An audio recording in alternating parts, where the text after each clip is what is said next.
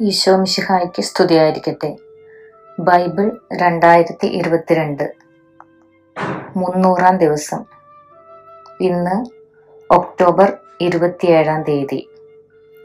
ഇന്നത്തെ വായന ബൈബിളിലെ നാൽപ്പത്തി എട്ടാമത്തെ പുസ്തകമായ വിശുദ്ധ മാർക്കോസിന്റെ സുവിശേഷത്തിൽ നിന്നുമാണ്. അധ്യായങ്ങൾ പതിനഞ്ച് പതിനാറും. ഇന്നത്തെ വായന വിവാഹപ്രായമായ എല്ലാ യുവതി യുവാക്കൾക്കും അനുയോജ്യരായ വധുവരന്മാരെ ലഭിക്കുന്നതിനു വേണ്ടി സമർപ്പിച്ച് പ്രാർത്ഥിക്കുന്നു. അധ്യായം പതിനഞ്ച്. വിചാരണയും വിധിയും. അതിരാവിലെ തന്നെ പുരോഹിത പ്രമുഖന്മാർ ജനപ്രമാണികളോടും നിയമജ്ഞരോടും ന്യായാധിപ സംഘം മുഴുവനോടും ചേർന്ന് ആലോചന നടത്തി. അവർ യേശുവിനെ ബന്ധിച്ചു കൊണ്ടുപോയി പീലാത്തോസിനെ ഏൽപ്പിച്ചു. പീലാത്തോസ് അവനോട് ചോദിച്ചു നീ യഹൂദരുടെ രാജാവാണോ? അവൻ മറുപടി പറഞ്ഞു നീ തന്നെ പറയുന്നു പുരോഹിത പ്രമുഖന്മാർ അവനിൽ പല കുറ്റങ്ങളും ആരോപിച്ചു.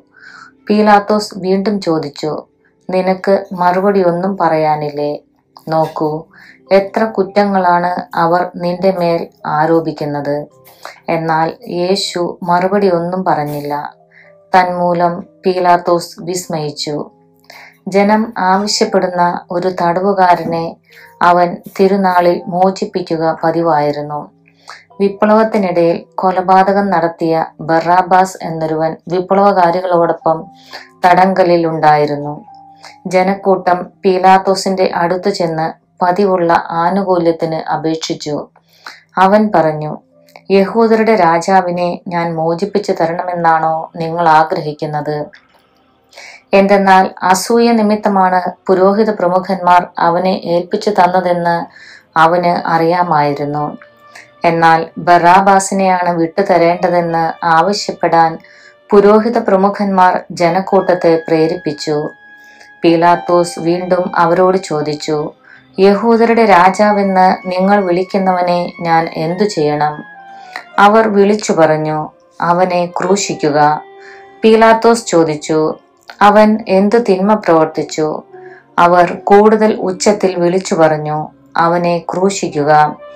അപ്പോൾ പീലാത്തോസ് ജനക്കൂട്ടത്തെ തൃപ്തിപ്പെടുത്താൻ തീരുമാനിച്ചുകൊണ്ട് ബറാബാസിനെ അവർക്ക് വിട്ടുകൊടുക്കുകയും യേശുവിനെ ചമ്മട്ടി കൊണ്ട് അടുപ്പിച്ചതിന് ശേഷം ക്രൂശിക്കാൻ ഏൽപ്പിച്ചു കൊടുക്കുകയും ചെയ്തു.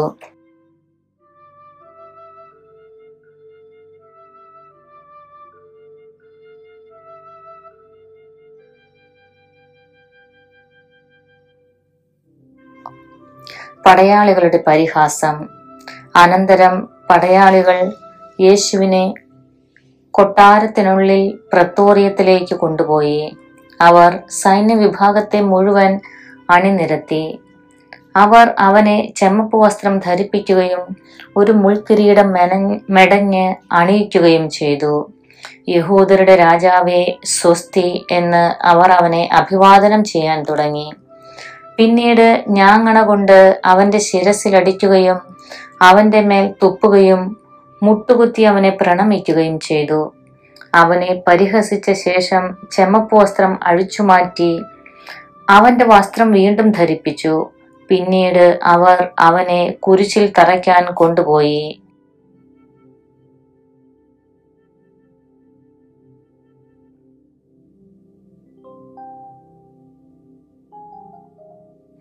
കുരിശിൽ തറയ്ക്കുന്നു.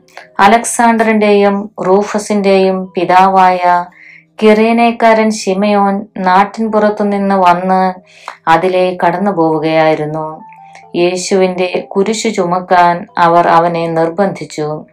തലയോടിടം എന്നർത്ഥമുള്ള ഗോൽഗൊതായിൽ അവർ അവനെ കൊണ്ടുവന്നു. മീറ കലർത്തിയ വീഞ്ഞ് അവർ അവന് കൊടുത്തു. അവൻ അത് കുടിച്ചില്ല. പിന്നീട് അവർ അവനെ കുരിശിൽ തറച്ചു. അതിനുശേഷം അവർ അവന്റെ വസ്ത്രങ്ങൾ ഭാഗിച്ച് ഓരോരുത്തരും എടുക്കേണ്ട വീതത്തിന് കുറിയിട്ടു. അവർ അവനെ കുരിശിൽ തറച്ചപ്പോൾ മൂന്നാം മണിക്കൂറായിരുന്നു. യഹൂദരുടെ രാജാവ് എന്ന് അവന്റെ പേരിൽ ഒരു കുറ്റപത്രവും എഴുതി വെച്ചിരുന്നു. അവനോടുകൂടെ രണ്ട് കവർച്ചക്കാരെയും അവർ കുരിശിൽ തറച്ചു. ഒരുവനെ അവന്റെ വലത്തുവശത്തും അപരനെ ഇടത്തുവശത്തും. അതിലെ കടന്നുപോയവർ തല കുലുക്കിക്കൊണ്ട് അവനെ ദുഷിച്ചു പറഞ്ഞു. ദേവാലയം നശിപ്പിച്ച് മൂന്ന് ദിവസം കൊണ്ട് വീണ്ടും പണിയുന്നവനെ നിന്നെ തന്നെ രക്ഷിക്കുക കുരിശിൽ നിന്ന് ഇറങ്ങി വരിക. അതുപോലെ തന്നെ പുരോഹിത പ്രമുഖന്മാരും നിയമയ്ക്കരും പരിഹാസപൂർവം പരസ്പരം പറഞ്ഞു ഇവൻ മറ്റുള്ളവരെ രക്ഷിച്ചു. തന്നെ തന്നെ രക്ഷിക്കാൻ ഇവന് സാധിക്കുന്നില്ല.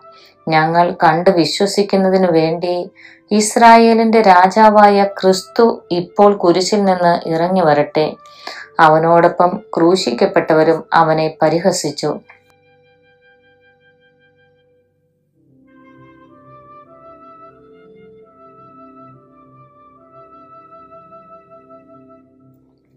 യേശുവിന്റെ മരണം. ആറാം മണിക്കൂർ മുതൽ ഒമ്പതാം മണിക്കൂർ വരെ ഭൂമി മുഴുവൻ അന്ധകാരം വ്യാപിച്ചു. ഒമ്പതാം മണിക്കൂറായപ്പോൾ യേശു ഉച്ചത്തിൽ നിലവിളിച്ചു. എലോയ് എലോയ് ലാമ സബക്താനി അതായത് എന്റെ ദൈവമേ എന്റെ ദൈവമേ നീ എന്നെ ഉപേക്ഷിച്ചത് എന്തുകൊണ്ട്? അടുത്തു നിന്നിരുന്ന ചിലർ അത് കേട്ട് പറഞ്ഞു. ഇതാ അവൻ ഏലിയായെ വിളിക്കുന്നു. ഒരുവൻ ഓടിവന്ന് നീർപ്പഞ്ഞി വിനാഗിരിയിൽ മുക്കി ഒരു ഞാങ്ങണമേൽ ചുറ്റി അവന് കുടിക്കാൻ കൊടുത്തുകൊണ്ട് പറഞ്ഞു ആകട്ടെ അവനെ താഴെ ഇറക്കാൻ ഏലിയ വരുമോ എന്ന് നമുക്ക് കാണാം യേശു ഉച്ചത്തിൽ നിലവിളിച്ച് ജീവൻ വെടിഞ്ഞു. അപ്പോൾ ദേവാലയത്തിലെ തിരശീല മുകളിൽ നിന്ന് താഴെ വരെ രണ്ടായി കീറി. അവന് അഭിമുഖമായി നിന്നിരുന്ന ശതാധിപൻ അവൻ ഇപ്രകാരം മരിച്ചത് കണ്ടു പറഞ്ഞു. സത്യമായും ഈ മനുഷ്യൻ ദേവപുത്രനായിരുന്നു. ഇതെല്ലാം കണ്ടുകൊണ്ട് ദൂരെ കുറെ സ്ത്രീകളും നിന്നിരുന്നു.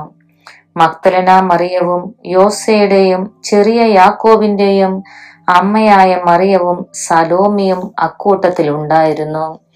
യേശു ഗലീലയിലായിരുന്നപ്പോൾ അവനെ അനുഗമിക്കുകയും ശുശ്രൂഷിക്കുകയും ചെയ്തവരാണ് ഇവർ. കൂടാതെ അവനോടുകൂടെ ജെറുസലേമിലേക്ക് വന്ന മറ്റനവധി സ്ത്രീകളും അവിടെ ഉണ്ടായിരുന്നു.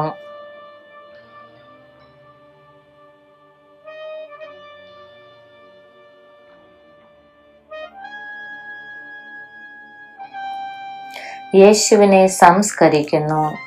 അന്ന് സാപത്തിന് തൊട്ടു മുമ്പുള്ള ഒരുക്ക ദിവസമായിരുന്നു.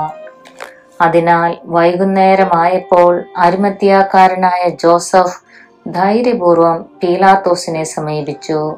അവൻ ആലോചനാ സംഘത്തിലെ ബഹുമാന്യനായ ഒരംഗവും ദൈവരാജ്യം പ്രതീക്ഷിച്ചിരുന്നവനുമായിരുന്നു. അവൻ പീലാത്തോസിന്റെ അടുത്തെത്തി യേശുവിന്റെ ശരീരം ചോദിച്ചു അവൻ മരിച്ചു കഴിഞ്ഞുവോ? എന്ന് പീലാത്തോസ് വിസ്മയിച്ചു. അവൻ ശതാധിപനെ വിളിച്ച് അവൻ ഇതിനകം മരിച്ചു കഴിഞ്ഞോ? എന്ന് അന്വേഷിച്ചു.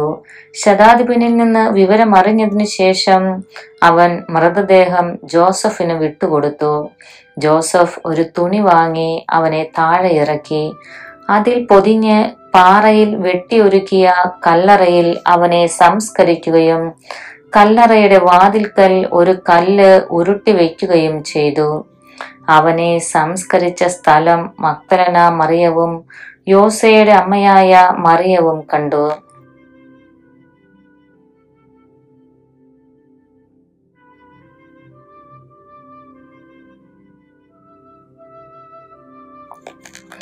അധ്യായം പതിനാറ്.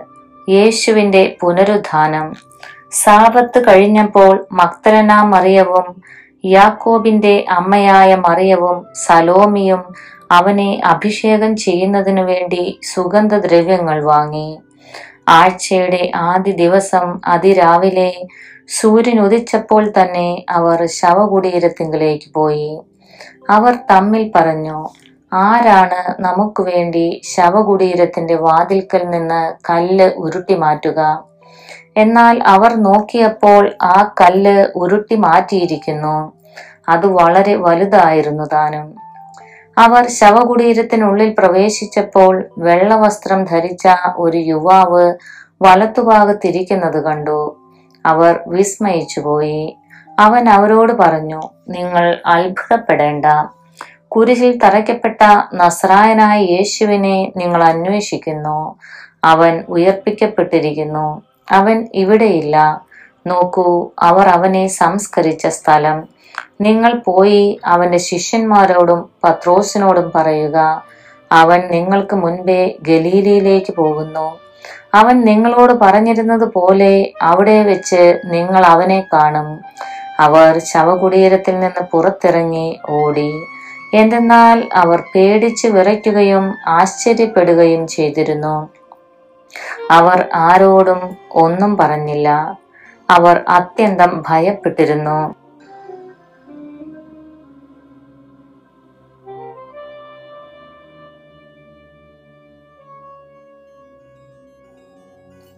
ശിഷ്യർക്ക് പ്രത്യക്ഷപ്പെടുന്നു. ആഴ്ചയുടെ ഒന്നാം ദിവസം രാവിലെ ഉയർത്തെഴുന്നേറ്റതിനു ശേഷം യേശു ആദ്യം മക്തലനാമറിയത്തിന് പ്രത്യക്ഷപ്പെട്ടു. ഇവളിൽ നിന്നാണ് അവൻ ഏഴു പിശാചുക്കളെ പുറത്താക്കിയത്. അവൾ ചെന്ന് അവനോടുകൂടെ ഉണ്ടായിരുന്നവരെ വിവരം അറിയിച്ചു. അവർ ദുഃഖത്തിലാണ്ട് വിലപിച്ചിരിക്കുകയായിരുന്നു. അവൻ ജീവിച്ചിരിക്കുന്നു എന്നും അവൾക്ക് കാണപ്പെട്ടു എന്നും കേട്ടപ്പോൾ അവർ വിശ്വസിച്ചില്ല.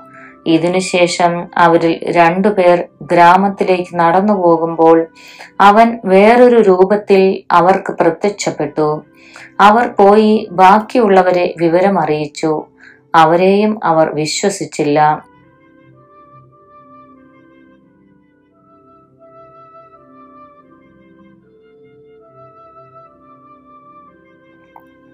ശിഷ്യഗണത്തിന് പ്രേഷിത ദൗത്യം.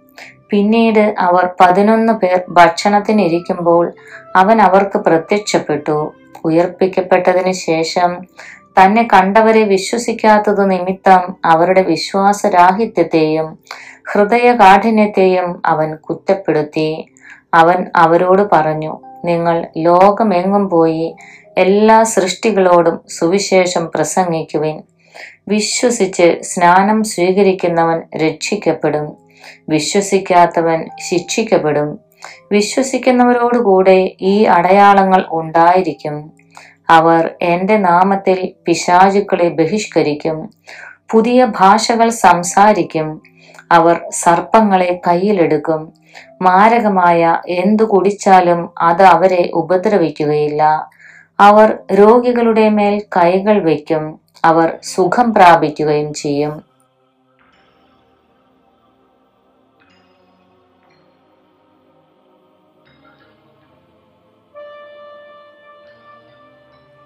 യേശുവിന്റെ സ്വർഗാരോഹണം കർത്താവായ യേശു അവരോട് സംസാരിച്ചതിനു ശേഷം സ്വർഗത്തിലേക്ക് സംവഹിക്കപ്പെട്ടു.